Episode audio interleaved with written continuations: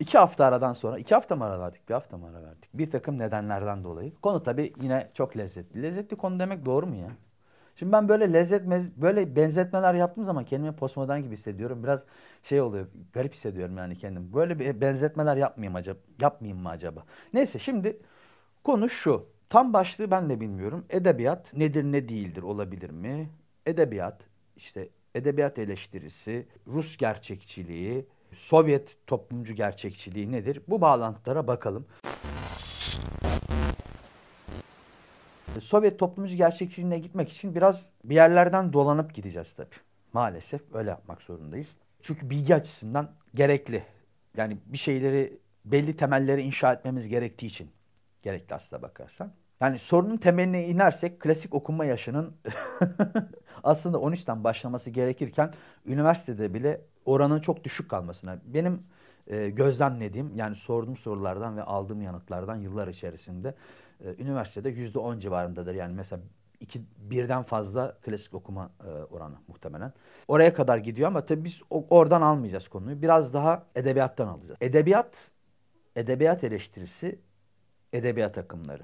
Bunların bir bunların bir konumlandırmak lazım. Nereye gidecektik? Şimdi Rus gerçekçiliğine ve oradan da Sovyet toplumcu gerçekçiliğine. Şimdi buraya gitmemiz için nereden başlamamız lazım? Gerçekçilik meselesinden. Peki gerçekçilik meselesine edebiyatta başlayacaksak nereye bakmamız lazım? Fransızcanın ekinine e, bakmamız lazım. Çünkü Orta Çağ'dan itibaren edebiyat ağırlığı yani 16. yüzyıl, 17. yüzyıl, 18. ve 19. yüzyıl e, Fransız edebiyatının ağırlığıdır. Şimdi Fransız edebiyatının ağırlığını kişiler üzerinden değil, e, hani şey olmasın çünkü yani bak e, İngiltere'de de Shakespeare var olmasın. Çünkü bu edebiyat ağırlığı kişiler üzerinden değil, e, düşünce akımı olarak kendisini benimseten, hatta başka toplumlara, başka ülkelere e, kendisini nakleden bir ağırlıktan bahsediyorum. Ağırlığın önemi orada. Bir de tabii bu e, edebiyat tabir ettiğimiz zaman bugünkü gibi bir şey anlaşılıyor galiba. Hani romancı romanını yazar, öykücü öyküsünü yazar ve kenara çekilir. E, bu edebiyat çerçevesi içerisinde aynı zamanda doğa bilimcisi de var, teoloğu da var. Bunlar aslında bakarsan kişi olarak sadece roman yazıp kenara çekilen kişiler değil. Yani bu kişiler aslında disiplinler arası kişiler. Aynı zamanda fizikle ilgileniyor. Aynı zamanda bilmem neyle ilgileniyor. Aynı zamanda biyolog. Aynı zamanda bilmem ne. Dolayısıyla hani Fransızcanın edebiyattaki ağırlığına bakmak, edebiyatla diğer alanlar arasındaki ilişkiyi de görmek açısından önemli. Yani mesela ne söylüyordu? Ne söylenir genelde? İşte felsefenin dili Almancadır. Şimdi böyle düzleştirmeler yaparak anlıyoruz ya. Şimdi genelleştirme ile düzleştirme arasındaki farkı da tarif etmek gerekecek belki. Hani konudan konuya atlıyorum bilmiyorum nasıl toparlarız sonra ama. Şimdi genelleştirme ile düzleştirme arasındaki fark e, aslına bakarsan malumatları nasıl kullandığımız yani bilgimizi nasıl gösterdiğimizle alakalı. O da şu. Hemen bahsedeyim mesela. Şimdi felsefenin dili Almancadır. Mesela bir, bir düzleştirme biçimi. Mesela şöyle tarif etmemiz lazımdı genelleştirirken. Yani düzleştirme olmayan bir genelleştirmeyle şöyle tarif etmemiz lazımdı. Örneğin varlık felsefesinin yani ontolojinin dili Almancadır demek daha doğru olurdu. Çünkü toplum felsefesi olarak baktığın zaman ve toplum felsefesinin hani edebiyat ve diğer alanlardaki ilişkisine baktığın zaman bu Fransızcadır. E, dolayısıyla edebiyat üzerinde uzmanlık mesela Fransızca bilmeden mümkün değildir. Çünkü bu uzmanlık aynı zamanda işte hem edebiyat eleştirisini kapsamak zorunda hem sanat tarihini kapsamak zorunda. Dediğim gibi disiplinler arası bir alanı kapsamak zorunda. Fransızca bilmeden bunlara hakim olmak yani uzmanlık çünkü hani as, aslında uzmanlık bizde yani uzmanlık bir özel alan. Yani özel alanla ilgili bir durumdur yani. Askeri uzman olman için mesela bir özel bir şeyle ilişkilendirirsin. Yani öz, özel bir alanla ilişkilenen kişiye uzman denir. Bizde ise galiba bilgiler genelleştikçe uzmanlık artıyor. Yani tuhaf bir tersine bir denklem var galiba. Dolayısıyla hani Fransızca bilmeden bunun uzmanlığı mümkün mü? Mümkün değil. Çok açık ve net bir cevap. Bunun aksinin kanıtlanmasına kanıtlanması gerekiyor aslında bakarsan. Şimdi buradan nereye gideceğiz? Bunu bir belirleme olarak yapalım. Neden buradan başladık gitmek için? Dedim ya tanzimatı anlamak istiyorsun. Fransız ekinine bakman lazım. E, Rus gerçekçiliğini anlamak istiyorsun. Onun için de Fransız ekinine bakmak lazım. Bu kadar etkisi bulunan hani yüzyıllara yayılmış bir e, düşünce birikimi Ve akımları biraz deşmek lazım ki söylediğim yere gittiğimde arkası boş kalmasın. Yani dediğim gibi aslına bakarsan şu anda inşa ediyorum. Bu bir inşa etme. Yani sözü inşa etme süreci benim için. Buradan tabii Türkçe'ye de geleceğim. Yani mesela Türkçe'de e, edebiyata bugün nasıl bakılıyor ya da nasıl bakılmıyor da buradan geleceğim aynı zamanda. Ve en sonunda tabii yine harika tartışmalı bir konu olarak pasternak konusunu ele alacağız. Pasternak harika bir konu olacak en sonunda. Şu akımlar meselesine bir açıklık getirelim. Şimdi iki tür akım sanat tarihine akım olarak baktığın zaman aslına bakarsan sanat tarihinin yazım biçiminde akım keşfedilir. Yani birilerinin bir şey yapmasını onlarda ortak özellikler görerek genelleştirmeye Genelleştirmenin adı akımdır. Akımlar böyle oluşur genellikle. Tabi burada hani manifestosu olan akımları işte dadaizmi, sürrealizmi, işte situasyonizmi, işte letrizmi vesaire bir kenara bırakarak söylüyorum. Çünkü manifestosu olan akımlar doğrudan aslına bakarsan sanatla ilgili bir politik konumlanmadır. Böyle başlar. Ama sanat tarihi içerisindeki akımlar e, mesela edebiyatta bunlar hani sanat tarihçisinin sanat eleştirmeninin ya da edebiyat eleştirmeninin bugüne kadar kurduğu ve bize aktardığı e, şekliyle ortaya çıkar. Dolayısıyla doğrudan üretenin, yani sanatçının bir üretim, e, bir üreten e, özne olarak ben şunu yapıyorum ve şundan dolayı yapıyorum dediği durumları parantez için almak lazım. Çünkü o durumlar aslına bakarsan istisnayı oluşturuyor. Bir akımdan bahsederken de şöyle bahsediyor. O da çok acayip bir şey. Burada bir pasta var. Bu bir akım. Biz aslında akımdan kendimize doğru bir şey biçiyoruz. Yani sanatçı akımdan kendisine doğru bir, bir, e, bir şey biçiyor diye bakılıyor. Hani pastasından işte kendi dilimini alıyor gidiyor diye bakılıyor. Öyle bir şey değil. Bu akımı oluşturan sanatçılar ya da özneler ya da oradaki eserler birbirine birbiriyle çelişki içinde de bulunur. Mesela edebiyattan bir örnek vereceksem şimdi Maupassant'ın naturalizmiyle Emizola'nın naturalizmini yan yana koyup yani bir naturalizm içerisinde kavrayabilirsin ama bunları birbiriyle özdeşleştiremezsin. Ya da Victor Hugo'nun romantizmiyle George Sand'ın onun niye gerçek adını kullanmıyoruz ki burada? Neyse Sand'ın romantizmi arasında farkları tespit edebiliriz. Tespit edilmesi de gerekiyor zaten. Ya da örneğin Alman romantizmi ile Fransız romantizmi arasında bir bağlantı yok demeyeyim ama temsil açısından yani simgeleştirme yöntemleri açısından ciddi farklılıklar var. Birbiriyle bir uyuşmazlık, bir kan uyuşmazlığı söz konusu. E şimdi akıma baktığın zaman bunlar böyle bir akıma bakıp buradaki her şey düzleştirilebilir bir durumda değil. Bu çok acayip bir şey. Böyle bakmak. Hani çünkü şöyle algılıyoruz. Ee, mesela gündelik hayatta ne yapıyoruz? Sokağa çıkıyoruz. Akbilimize, akbilimiz için parayı e, koyuyoruz. Sonra akbili yanaştırıyoruz. Akbile yükleniyor. Sonra gidiyoruz, basıyoruz, otobüse biniyor. Şimdi bu kadar düzlükte ve bu sıralamada anla, anlamaya kalkarsak edebiyat, işte siyaset, politika gibi konuları çok acayip yerlere gidiyoruz. Tuhaf çıkarımlara varabiliyoruz. Şimdi bilgi aslına bakarsan kendisini iletmek için her zaman genelleştirmeye ihtiyaç duyar. Ben de mesela genellemelerle konuşuyorum. İşte şu şöyledir, bu böyledir diye. Ama bunu yapmanın yolu birbirine tuhaf şekillerde neden sonuç ilişkileriyle bağlamak değil başka yerden bağlantı kurulması gerekiyor. Biraz da herhalde galiba yapmaya çalıştım aslında o bu bağlantıyı tarif etmek. O yüzden hani edebiyatla ilgili başladım.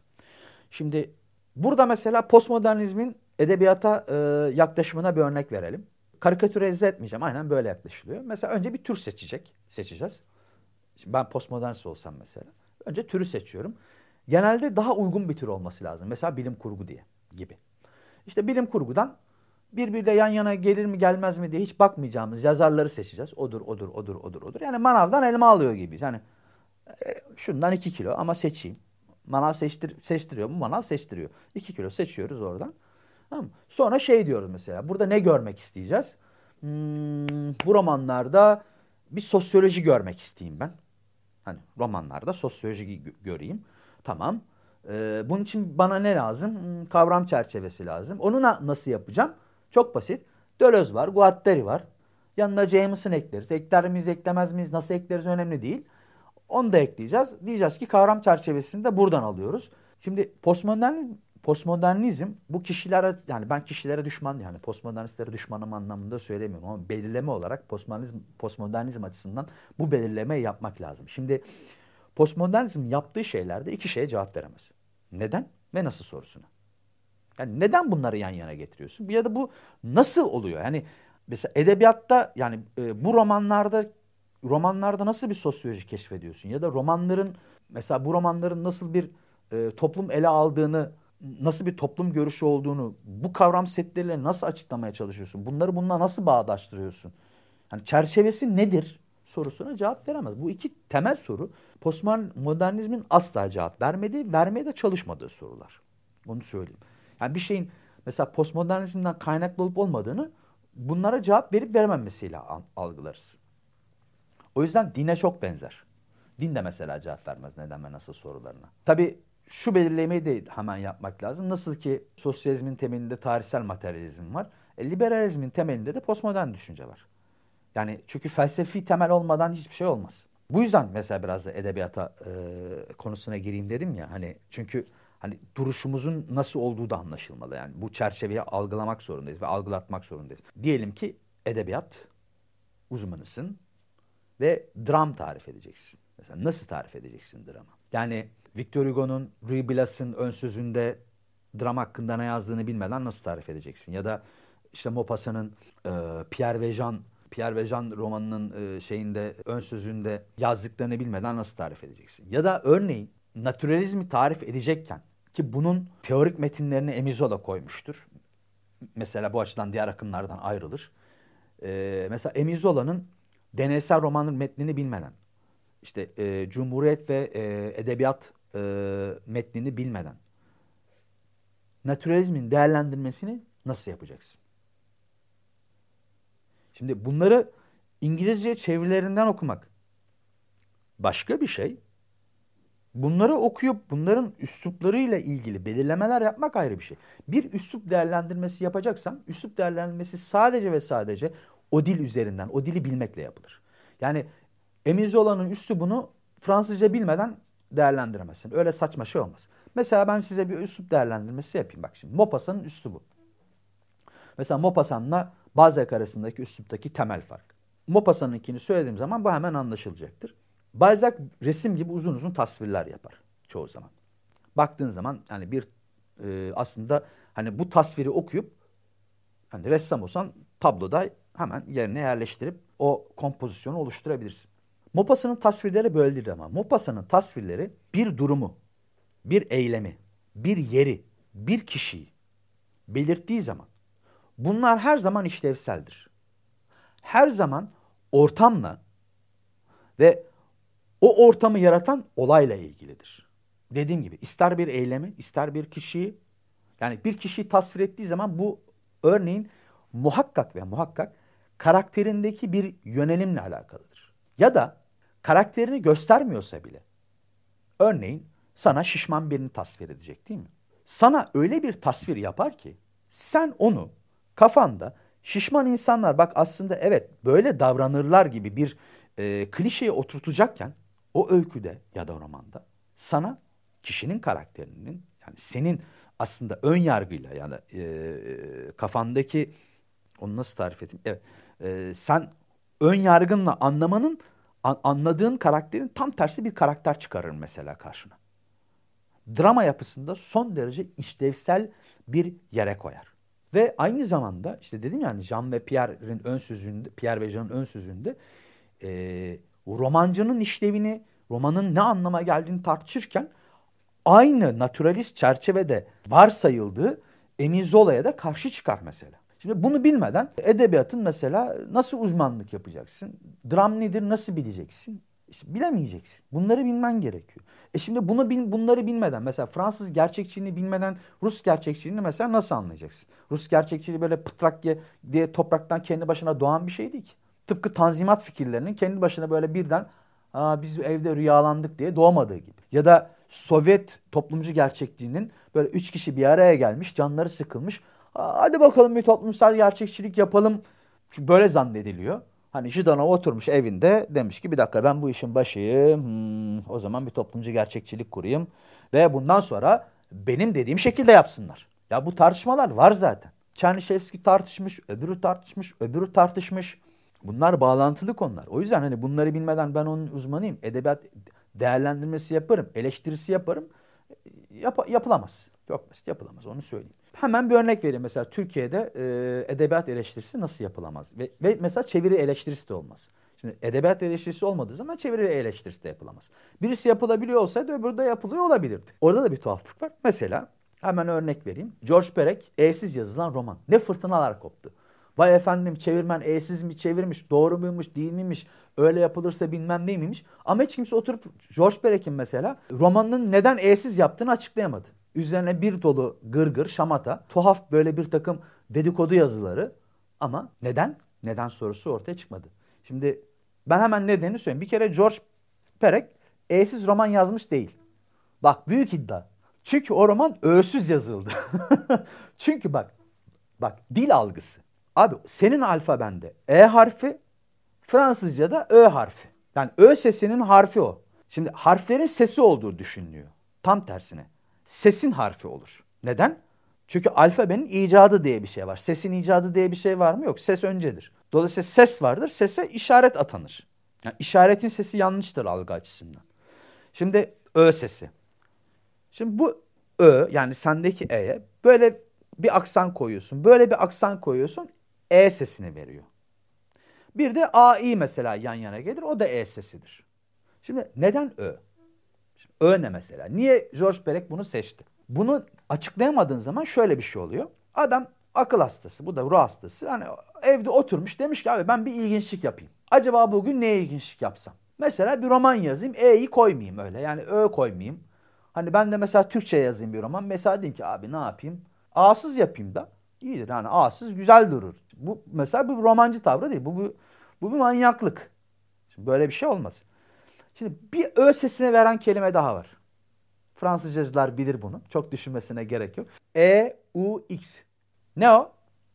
Onlar demek. Şimdi onlar kim abi? Şimdi romanın paradigmasına geliyorsun burada.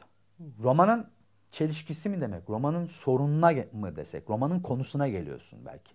Onlar demeden onların sesi yani o ve onlar. Yani onlar kelimesi de yok. Onların o kelim, e, kelimedeki o sesi de yok. Türkçe açısından düşünüyorum. Yani ben Türkçe'ye çeviriyor olsaydım o olmasın derdim. Çünkü e, romanın konusuna en uygun o en uygun olan e, akıl yürütme biçimi bu. Onları söylemeden, onlar kelimesini etmeden, o sesini vermeden, işaret etmeden, göstermeden onları anlatacağım. Bak romanın değerini tartışmıyorum. Yani romandır, değildir, roman mıdır, şöyle bir roman mıdır? Bunların bir önemi yok. Hani bana desen ki hani George Perec nasıl bir romancı? Başka şeyler söylerim de George Perec tartışmıyoruz. Şimdi yapmaya çalıştığı şeyi anlatıyorum. Şimdi bu yer aldı mı hiç? Hani bu kadar edebiyatı herkesin çok bildiği ortamlarda yer almadı. Neden? Çünkü bileni yok. Yani edeb edebiyat eleştirisine buralardan gelmek gerekiyor. Ben biliyorum. Neye göre biliyorsun? George Perec ne yapıyor?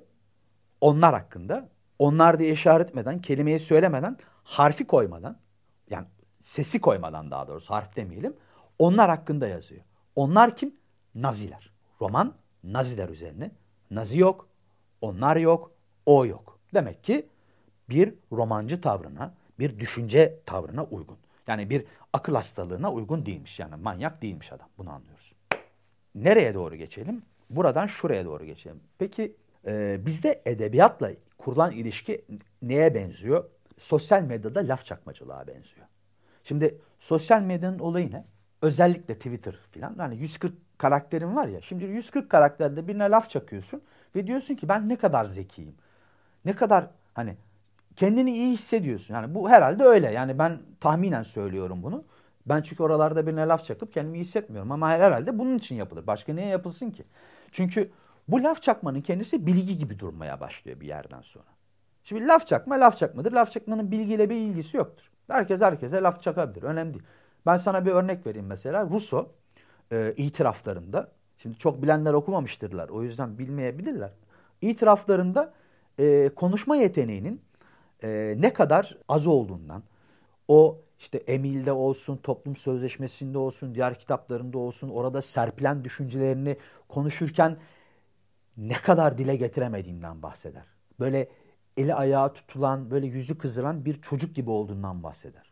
O yüzden hani sosyal medyada laf çakmacılık ama işte edebiyatla kurulan ilişki biraz böyle bir şey. Neden? Çünkü birisi kalkıp şey diyebiliyor mesela hani. Hepimiz zebercetiz. Anayurt Oteli hani bir moda, oradaki yılgınlık, bitkinlik, bitmişlik ve yenilgi. Ben öyle tarif ediyorum. Niye, niye, niye göre tarif ettim açıklayacağım. Hani bir moda, o modada zebercet var. Hani o sana uygun. Zebercet oluyorsun. Mesela daha yüksek, daha umutlu, daha şövalyevari bir şeyde değil. Zebercette buluyorsun kendini. Çünkü o imge, yani o, o imge herkes tarafından daha kolay alımlanacak şey. Ve seni bilgili gösterebilir. Peki şimdi edebiyat eleştirisi Türkçe üzerinden nasıl olmaz mesela? Ona hemen anlatayım. Anayurt Oteli'ni böyle yapı sökümle, yapı dikimle falan anlayamazsın. Bunu anlaman için yazarının kim olduğuna bakman lazım. Yani TKP içerisinde, tarihsel TKP içerisinde nasıl yer aldı? Kovuşturmaya nasıl uğradı? uğradı? Niye ortada yoktu? Niye ortadan kayboldu? Ve o roman aslında neyin romanı? Yani hangi yani şimdi baktığın zaman elbette bir siyasi mücadelenin mücadeleyi kaybetmiş olmayı kabullenmenin romanıdır o roman mesela. Bitkinliğin kabullenişidir. Bir çöküştür, bir dekadans romanıdır. Dekadans nedir diye burada açmay açmayacağım da hani çöküş romanıdır aslında. Şimdi ben o tweet mesela sen hani zebercet olduğunu ilan ediyorsan Twitter'da şeye soruyorum. Hadi hadi diyelim ki bu bedel ödedi bunu yazdı. E sen ne yaptın da ne ara olduğunu? Nasıl nasıl kolay bu kadar benzeştirmeler yapılabiliyor? Hani romancıyı tahlil etmek böyle bir şeydir. Yani romanı e, döneminden, olgularından, olaylarından soyutlayıp buna böyle dışarıdan böyle bir takım kavramlar bulup böyle yapılamaz ki bu iş. Hiçbir tarihsel dönem için yapılamaz. Bilmen gerekir. Mesela Schiller'in Wallenstein üçlemesi. Üçlemeydi yanılmıyorsam. Dur bakayım. Evet. Üçlemesi. Tiyatro eseri. E sen, sen bunu anlamak istiyorsan bunu yapı söküm, yapı dikim falan gibi böyle bir takım yerlerden buluşturduğun kavramlarla yapamazsın. Şuna bakman lazım. Abi o sırada hani Alman devletlerinde ne oluyor? Bunun duruşu ne? Bunu niye yazdı? Oradaki konu ne? O oraya bakman lazım. Oradaki konu ben mesela bu sadece tabii e, şu, şunu kastediyorum. Bu sadece yazarın e, siyasi duruşuyla alakalı değil. Çünkü eserin her zaman bir ideolojik duruşu olur. Şimdi bu duruş her zaman yazarın ideolojik ve siyasi duruşuyla örtüşüyor mu? Bana kalırsa hayır. Bu resimde de öyle, romanda da öyle, başka şeyde de öyle. Sizin siyasi duruşunuz ya da ideolojik duruşunuz romanın genel gidişatını belirler, roman hattını belirler. Ama romanın ideolojisi, romanın var olduğu e, sanat ideolojisi daha başka çerçevede değerlendirilmek zorundadır. Bu her zaman birbiriyle birebir örtüşecek bir şey değil. Çünkü senin eserinde olsa böyle bir geçirgenliği ve geçişinin olduğunu düşünmüyorum ben açıkçası. Dedim yani uzmanlık konusu. birazdan Sovyet gerçekçiliğine geldiğim zaman vereceğim o konuları. Şimdi uzmanlık bizde öyle bir şey haline geliyor ki galiba biraz bunda genel olarak Anglo-Sakson düşüncesinin hakim olmasının da bir etkisi olabilir. Yani bizde genelde hani uzman olanlar benim kanaatim hani genel geçer kitaplara bakarak genel geçer atıflarla söz söyleme, yargıda bulunma, hüküm oluşturma peşinde oldukları. Şimdi uzmanlık özel alan bilgisi dışında hiçbir şey değildir. Bu şu demek mesela Fransızca üzerine bir uzmanlığın olacaksa Romanya e, Romanya dergisini bilmen lazım. Romanya dergisi bin Romanya o Romanya değil. Derginin adı Romanya. Yani Roman Ro, Romanlarla alakası yok. Romanya dergisi 1870'ten bu yana yayınlanan bir dergi. Roman dilleri yani e, Latin kökenli diyelim. Yani hiçbir dil Latin kökenli değil de işte Latin esaslı, Latince esaslı diller. Şimdi bu alandaki özel bir dergi. Şimdi Fransızca ile ilgilenip mesela bu dergiyi bilmiyor olamazsın. Olmaz. Ya da mesela İngilizcenin uzmanı olacaksın. E, Shakespeare'i eski İngilizcesinden yazdığı şekilde okuman gerekir. Yani Shakespeare uzmanı olup da hani günümüz İngilizcesine onun hani atılmış halinden okuyor olamazsın. Ya da mesela yine Shakespeare'i bilmek için mesela Elizabeth dönemi tiyatrosunu bilmen lazım. Neden Shakespeare o imgeleri buldu? Yani Shakespeare e, Elizabeth dönemi tiyatrosunda neler yasaktı? Neyi söylemek, neyi yapmak yasaktı? Bu, o yüzden hani buradaki imgeler aslında neyin imgesidir keşfediyor olman lazım. Şimdi özel alan böyle bir şey. Özel alan özel çalışmalara referans vererek ortaya çıkacak bir şeydir. Uzmanlık odur. Uzmanlık her zaman özel alanlara referans verir. Genele referans vermez. Genel geçer kitaplara uzmanlık metni referans niye versin? Böyle de saçma bir şey var dünya üzerinde. Şimdi bir şey genel geçer bilgisi referansa ihtiyacı yoktur. Genel geçer bilgidir o.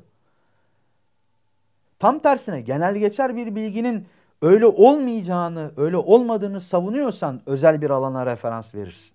Şimdi yer çekimli referans olur mu abi? Yer çekim, yer çekim. Yani genelleştirerek tabii yani tuhaf bir şey örnek de vermiş olabilirim de aklıma ilk geldi onu söyledim. O yüzden biraz buralardan alıyoruz. Aa bak devam ederken notlarımda ilginç bir şey yaptım. Bak yine uzmanlık bilgisi bu. Sanat tarihinden bahsettim mi? Buna girmek lazım. Şimdi sanat hani işte akımları ne oluşturuyor? Mesela önemli bir soruydu. Bu soruya cevap verdim. Akımları işte sanat tarihinin algılanması, sanat tarih, sanat tarihçisi, kuramcısı, eleştirmeni oluşturuyor.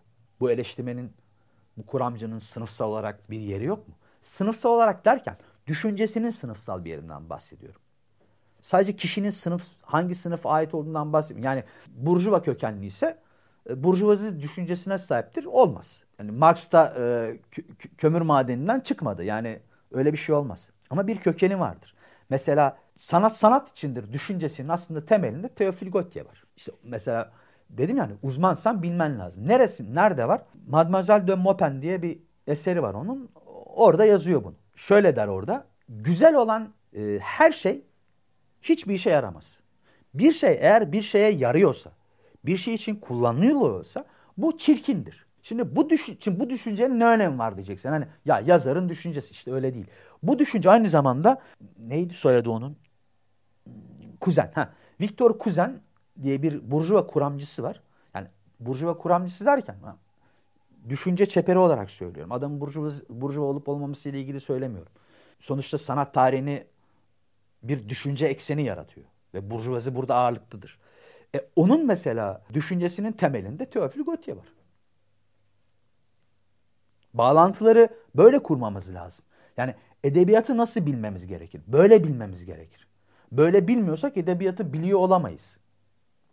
Yani kavramları da kullanacaksak ya da kavram setlerinde yani kavram setlerini kullanacaksak bu çerçevede kavram setlerini bulmamız ve kullanmamız gerekir. Yani buralardan buralardan bir takım kavramları buraya doğru attıra, atarak üstüne böyle yapıştırarak bir yere gidilmeyeceği belli, aşikar.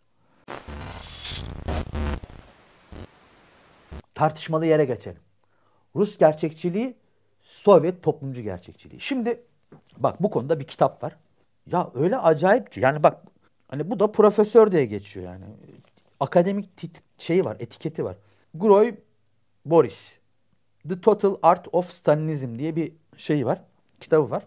Ya eğitim ya eğit, bu akademisyen bu adama. inanılır gibi değil yani. Bu yani Sovyetlere karşı olunmasında benim bir sık derdim yok aslında. Yani olabilirse de saçmalamamak önemlidir. Yani bu çünkü artık bir tuhaf bir postmodernist cehalet biçimi bu. Çok acayip bir şey. Bunun 12. sayfasında şöyle diyor. Şimdi İngilizcesini okumayacağım. Doğrudan Türkçe yani anlık çevirisini yapacağım. O yüzden tekleyebilirim. Yani kimse takılmasın ona. Şimdi 12. sayfasında şöyle diyor. Toplumcu gerçekçiliğe yönelim. Yani dönemin Sovyetler Birliği'nden bahsediyor. Avrupa e, avantgardının o yıllardaki toplam gelişiminin bir parçasıdır. Mesela başlı başına tuhaf bir iddia bu. Yani onu söyle. Bu, bu sersemce bir iddia. Onu söyleyeyim. Çünkü tersi geçerlidir. Yani etkileme olarak baktığın zaman Avrupa avantgardının çünkü Rus avantgardıyla e, Avrupa yani Rus avantgardı devrimle beraber oluşmuş olan bir şey değil. Ve hani Avrupa'dan etkilenmesinin kökleri de öyle bir şey değil. Hani burada tarif edildiği gibi bir şey değil. Yani bu, bu tuhaf bir iddia başlı başına. Neyse uzatmayayım onu. Sadece yani bu so, e, toplumcu gerçekçiliğin faşist İtalya ve Nazi Almanyasıyla paralel, paralellikleri dışında hani paralellikleri var.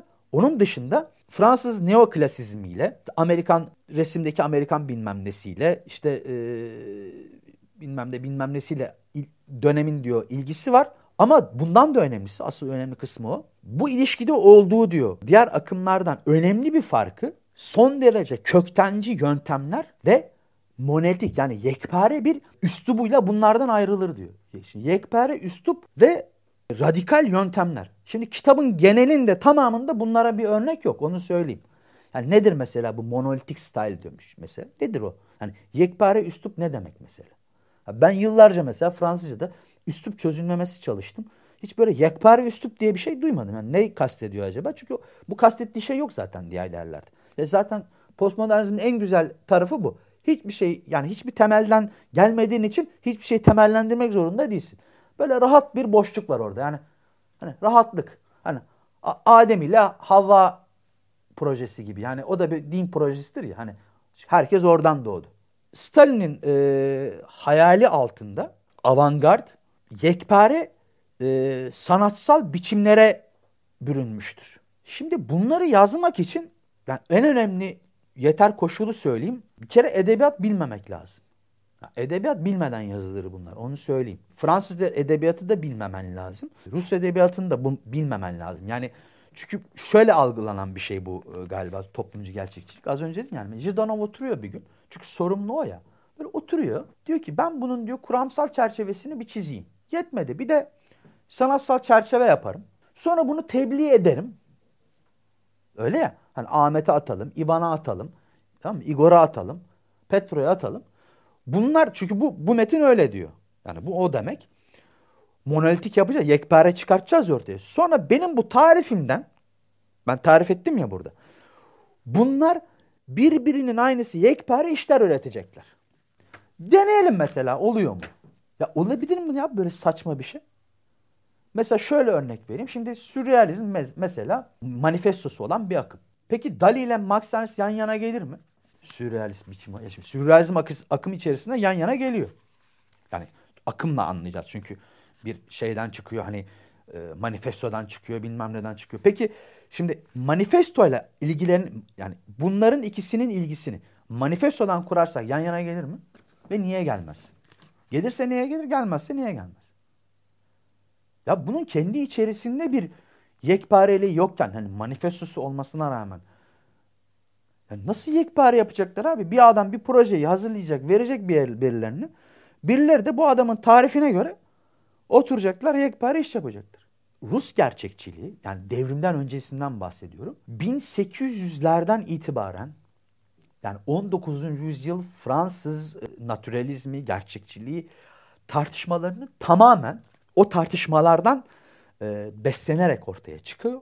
Pek çok kola ayrılarak örneğin Çernişevski'nin Hegel tartışmalarının içerisinde yer almasıyla dallanıp budaklanarak böyle dallı budaklı hale gelerek devam ediyor. Yani e, birinci e, Yazarlar Kongresi 1934'te toplandığında hani şimdi burada kimler var? İşte Radek var, Zhidanov var, Gorki var. Gorki'nin yaz e, Gorki'nin oradaki konuşması hepsinden önemlidir bu arada. Buharin var, Steski var. Bunların konuşmalarının sanatsal argümantasyonundan ziyade siyasi yöne dair. Ve bu tartışmalar, oradaki konu başlıkları daha önceki gerçekçilik tartışmalarından bağımsız değildir. Yani Rus gerçekçiliğindeki tartışmaları anlamadan oraya böyle hani sanki dört kişi burada tartışmalar yapılmamış da hani bu dört beş kişi oturup kendi başlarına yeni bir şey bulmuş gibi siyasi yön çizmenin yani siyasi hat belirlemedir oradaki konu.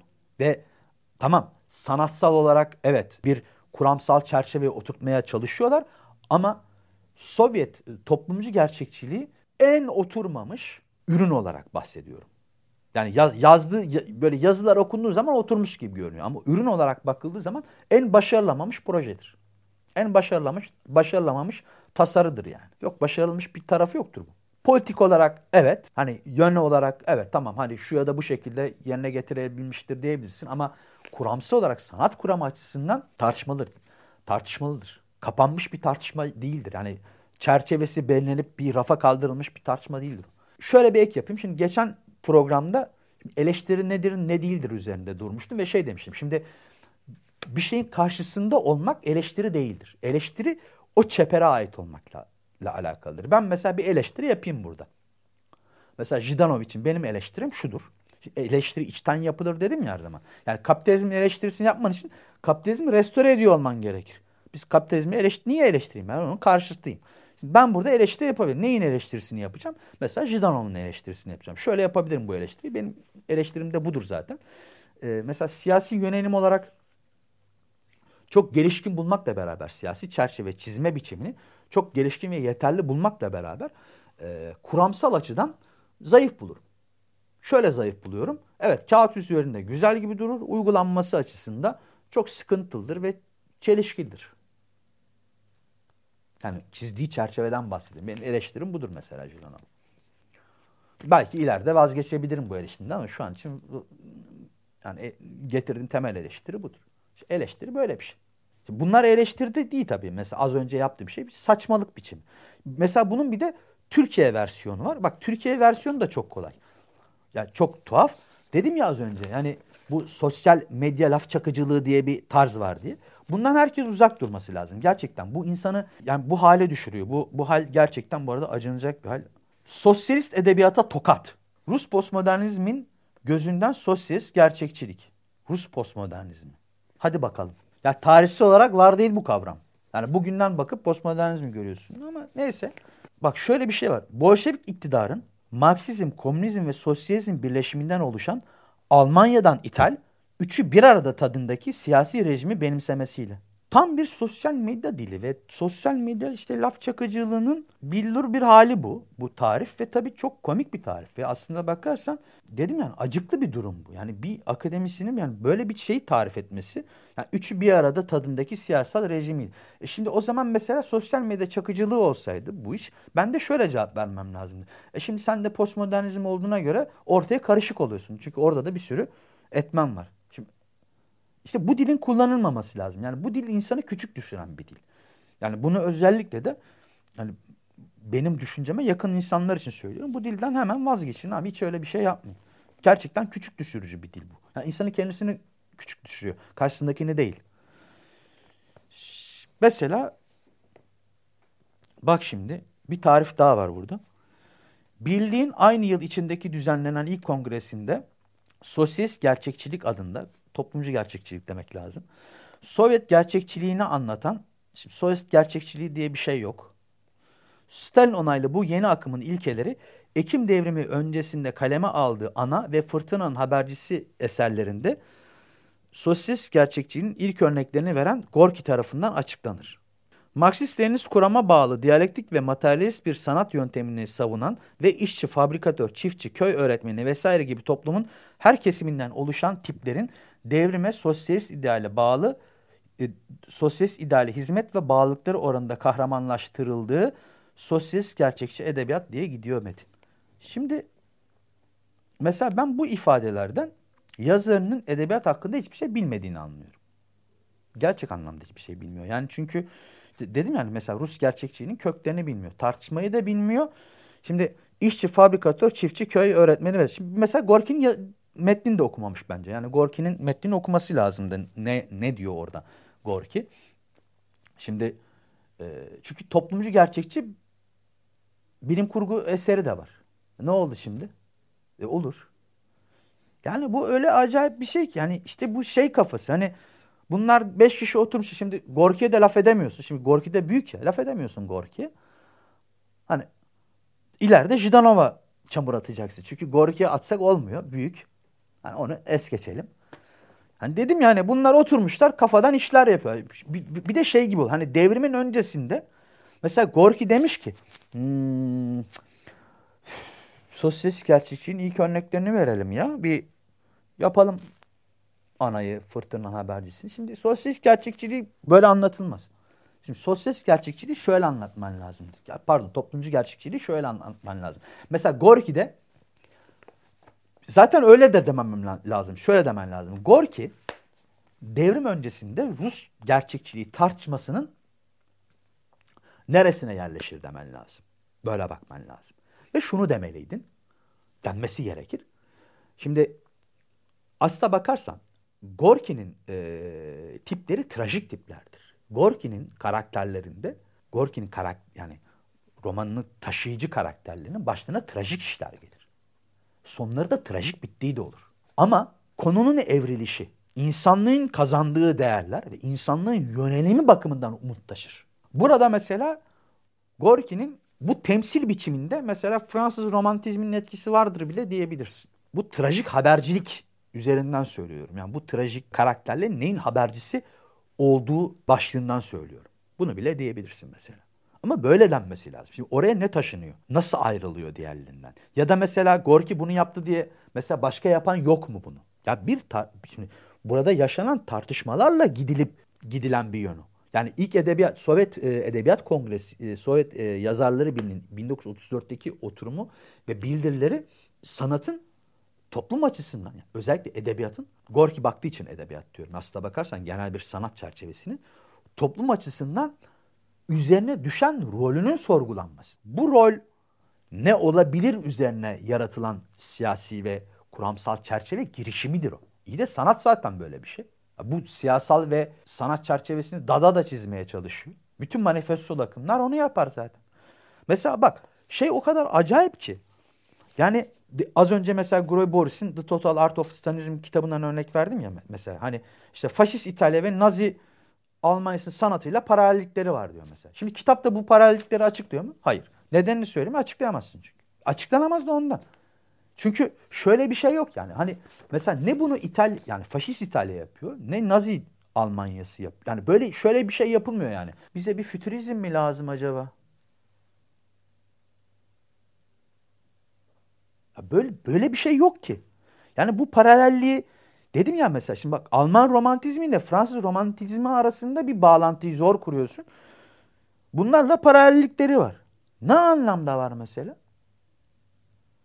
Mesela İtalyan faşist rejim, rejiminin mesela fütürizmi seçmesinin fütürizmle bir ilgisi yok. Şunu diyebilirsin mesela. Evet fütürizm simgeleştirme, temsilleştirme yöntemleri açısından faşist ideale uyuyor diyebilirsin. Hani ben uyuyor mu?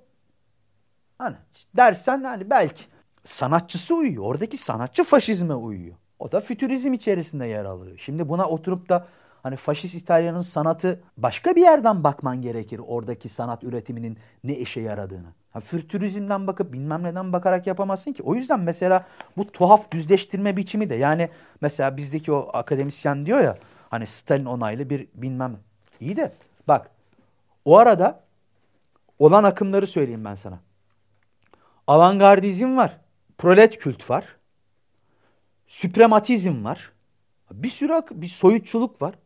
Ya bak bu öyle bir yalana denk geliyor ki. Birisi kalkıyor diyor ki mesela 1920'lerin diyor başında soyut şey yasaklandı diyor mesela. Sovyetler Birliği'nde soyut akımlar yasaklandı. Kardeşim Kandinsky ok enstitü açıyor, okul açıyor.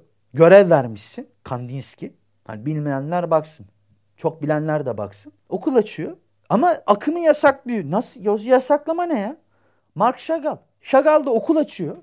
Birim oluşturuyor. İşte görsel bilmem ne şey oluşturuyor. Şu anda neydi onun adı? Dur bakayım. E, Vitebsk e, Sanat Enstitüsü. Adamlar okul açıyor. Sen diyorsun ki soyut şeyler yasaklandı. Bak şimdi soyut akımlar yasaklandı. Şimdi her yerde kullanılan inanılmaz önemli bir afiş var.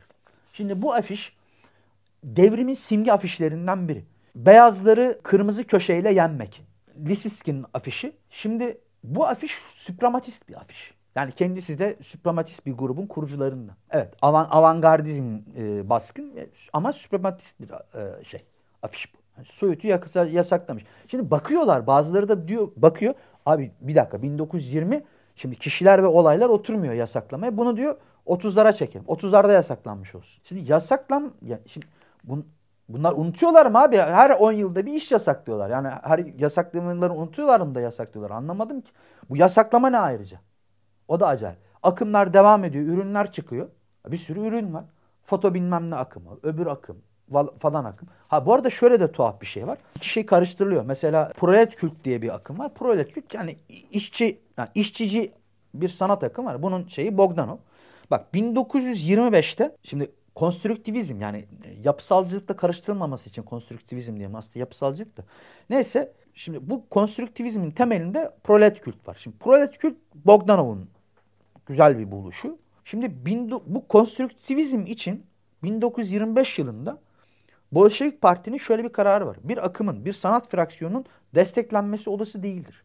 Yani bir fraksiyona karşı şu fraksiyonun ya da bunun, bunun parti tarafından destekleniyor ya da öne çıkarılıyor olması olmaz. Saçmadır diyor. Yani böyle diyor teknik ve organize edici diyor bir yaklaşımla diyor yaklaşamayız sanata.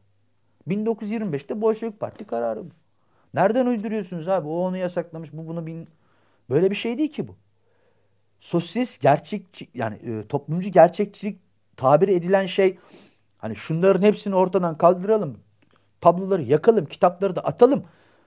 Bunun yerine de emri verdiğimiz için 10 tane adam aynı işi yapıyor. Monolitik kültür yapalım deyip öyle bir şey değil. Bir yönelim. Siyasi yönelim ve tamamlanmamış aslına bakarsan bir ve bana kalırsa çok önemli. Çok önemli bir kuramsal çerçeve. Bu kuramsal çerçeve bugün de tartışılması gereken bir çerçeve. Neden gerçekçilikten ayırmamız gerekiyor? Niye toplumcu gerçekçilik diye ayrı bir şey yapacağız? Niye naturalizm değil? Önemli bir çerçeve, tamamlanmış bir çerçeve değil. E bu, bu, şimdi o yüzden dedim ya genelleştirmeler anlamak için önemlidir. Ama düzleştirmeler bize aklımızı kaybettirir. Şimdi neyle başlıyorum? 24 Nisan 1958. Ee, bir CIA notu bu. CIA değerlendirmesi. Doktor Jivago hakkında, roman hakkında. Şimdi bu CIA bilgilendirmesine göre, belge elimde, şaka değil bu. Romanın Sovyetlerde basımı için bir tarih var. Yani basılabilir, basılması öngörülüyor. Fakat daha öncesinde gözden geçirilmesi için yazara geri gönderilmiş. Yazara geri gönderiliyor. Pasternak da gözden geçirmek yerine bunu yurt dışına çıkartıyor el yazmasını. Yurt dışında olan şey daha da saçma.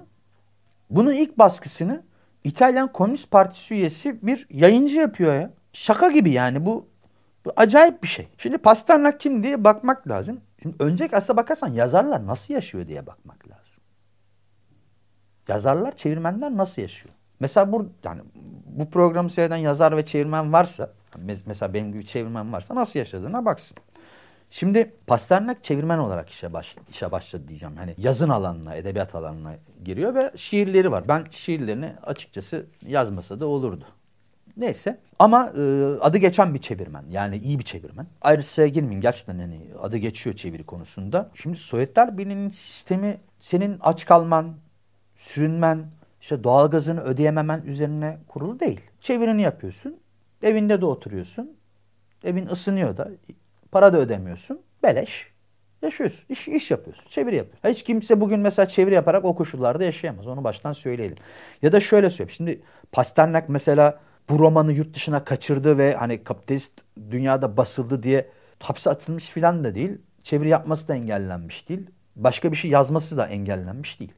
Neden geri gönderildiği meselesine bakmak lazım. Orada da bir tuhaflık var. Şimdi Doktor Jivago gerici bir roman. Bir kere dinci. Yani bu dinciliği illa Türkiye'deki hani Sünni İslam din, gericiliği gibi anlamanın lüzumu yok. Dinci. Yani din referansları çok güçlü. İkincisi tarihi çarpıtıyor. Çünkü romanın dönemi hani geçiş dönemi aslında hani imparatorluktan şey e, devrim arası geçiş dönemi. E, tarihin çarpıtılması üzerine kurulu. İyi de buna karar veren kişi de hani çünkü şöyle anlatılıyor. Öyle ya. Şimdi Stalin yukarıda bakıyor, bütün filmleri izliyor, bütün romanları okuyor. İnşallah Jdanov okumuştur bütün romanları. Çünkü şimdi hem filmi izlemek, yani binlerce filmi izlemek sıkıntı. Hızlı belki de 4x izliyor. Hani makineyi 4x'e sarıyorlar. Ya da mesela Jdanov hız, hızlı okuma biliyor. Yani böyle hani var diye bir ara hızlı okuma kursları böyle hani şık şık şık okuyorsun filan. Öyle bir şey olması lazım. Abicim buna yine kendi örgütleri karar veriyor. Yazar örgütleri karar veriyor. Yani bu bir tane adam onu okuyor da şu olmasın şu olsun dediği hali yok. Ve asıl ilginç tarafı Nobel alması ilginç değil şeyin Pasternak. Çünkü Pasternak'a verilen şimdi hiçbir ödül bir kere iyi olduğu için ödül verilmez. Şimdi iyi, iyi olmayla ödülün bir alakası yok. Nobel'in hiç alakası yok. Nobel ilginç bir dengeleme aracı mesela Şolov'a da verildi. Şolov e, ikinci Yazarlar Kongresi'nin en önemli ismidir. Ve Huruşçev döneminin yani benim hain olarak niteledim. Huruşçev döneminin en önemli ismidir. Ve yaptığı konuşma, ikinci yazarlar konusunda yaptığı konuşma Birinci Yazarlar Kongresi'ndeki gibi yani biz aslında çürümeyi, Sovyetler Birliği'ndeki çözülmeyi daha doğrusu ikinci Yazarlar Kongresi'nden görebiliyoruz. 50 neyse önemli değil. Çünkü yaptığı konuşma sanat kuramı açısından hiçbir değer ifade etmiyor. Siyasi açısından da bir değeri yok. Bana o, o konuşması hani isteyen bulsun okusun bir tür dedikodu. Açıkçası bir, sen öyle yapmış o da böyle olmuş filan bir, bir dedikodu. Ee, gerçek anlamda çok kötü bir konuşma. Şimdi Hani Pasternağa verilen Nobel ödülünün Şolov'a verilmesi böyle bir dengeleme söz konusu orada. İlginç o dengeleme. Asıl mesele ödülden sonra ne oldu? Şimdi bu CIA notundan daha sonraki notlarla beraber şunu öğreniyorsun. Şurası çok önemli. Şey diyor bu. İnanılmaz büyük bir propaganda değeri var. Çünkü bu roman düşünce tetikleyici diyor doğasıyla insanların acaba hani Sovyet hükümeti ne yapıyor, neyi yanlış yapıyor konusuna diyor doğrudan gidecekler. Ben söylemiyorum. CIA notu söylüyor bunu. Ve CIA baktığın zaman Sovyet turistlere Rusça bastırıyor bu şey Doktor Jivago. Sovyet turistleri altında şık şık şık dağıtıyorlar beleşe. Bununla ilgili bir rakam var. O da şu. E, hani genel olarak kitap ve dergilerin 10 milyon adet e, basılıp dağıtıldığı yönünde. Daha da ilginç olanı mesela Pasternak'ın Doktor Jivago dışında romanını sayabilecek olan bir kişi çıkar mı? Çıkmaz. Hemen ben sordum soruların cevabını veririm. Çıkmaz. Neden? Yok. Novellası var. Onun dışında da çevirileri var ve şiirleri var. Şiirleri zaten ilgili. Yani denemeleri vesaireleri var. Oyunu var. Peki bu kadar hani, hani Pasternak üzerinden Sovyetler Birliği'ni okumak okumaya çalışmak zaten hani başka bir tür tuhaflık da Pasternak bu kadar değerliyse niye hiç mesela Anglo-Sakson dünyasında Pasternak yok? Yoktur çünkü yani edebi olarak yoktur. Ne atıf olarak vardır ne hani bir ya edebiyatından edebi edebiyat da şurada duruyor. Buradan da şu etkilendi, şuradan da şu oldu diye bir tarif yoktur. Bırak mesela toplu eserleri bile var mı bilmiyorum. Yani galiba yok. Toplu eserleri şeyde basıldı. Gallimard bastı onu. Fransızca basıldı. E, toplum basımı bir tek Fransızca yapıldı. Anglo-Sakson dünyasında başka hiçbir eseriyle ilgi göz görmemiştir. Novellası dahil. Şimdi demek ki orada şuna bakacağız. Şimdi bu romanın ya değeri bu değil ya da burada yapılan şey bunun değeriyle alakalı değil. Hemen bak notta almışım. 1958 ile 1959 arasında İngilizce e, baskı 26 hafta New York Times'ın bestseller listesinde yer alıyor. Bestseller listesinde New York Times'ta 26 hafta yer alması romanın edebi değeriyle bu arada edebi değer tarif edilecek şey nedir? Bak o da ilginç bir soru. Deminden beri mesela edebiyat nasıl bilinmelidir diye anlatıyorum ya. Edebiyatıyla değil, oturduğu propaganda ile alakalı olarak konuşulması lazım. Yani propaganda çerçevesinden konuşulmayı hak ediliyor, hak ediyor. Edebiyat açısından yani şöyle söyleyeyim, ne büyük bir edebiyatçı, ne büyük bir romancı, ondan aynı kumaştan daha bir sürü insan var. Pasternak burada öne çıkaracak bir durum yok edebiyatçıdan. Zaten edebi değer dediğiniz şey tuhaf derecede tartışmalı bir şeydir. Yani neyi kastediyorsun? Sadece üslup mu mesela? Yani bir dil oyunu mu edebi değeri veriyor? Yani Balzac'a edebi değerini veren şey ne? Yani Fran işte Fransızca mesela tırnak içerisinde hani Fransızca üslubundaki işte inanılmaz bilmem ne mi? Yani üslup gösterisin mesela. Bayağı şey açtık ya. Konuşma açtık. Yani konuşma başlığı açtık. Programı program kapayamıyoruz ya. Program kapamak için bir şey yapmamız lazım. Şu an program açıkta yani az kapanmayacak. Ben bu, bu şekilde gidecek. Ben hep burada duracağım gibi geliyor bana. Neyle kapayacağız arkadaşlar programı?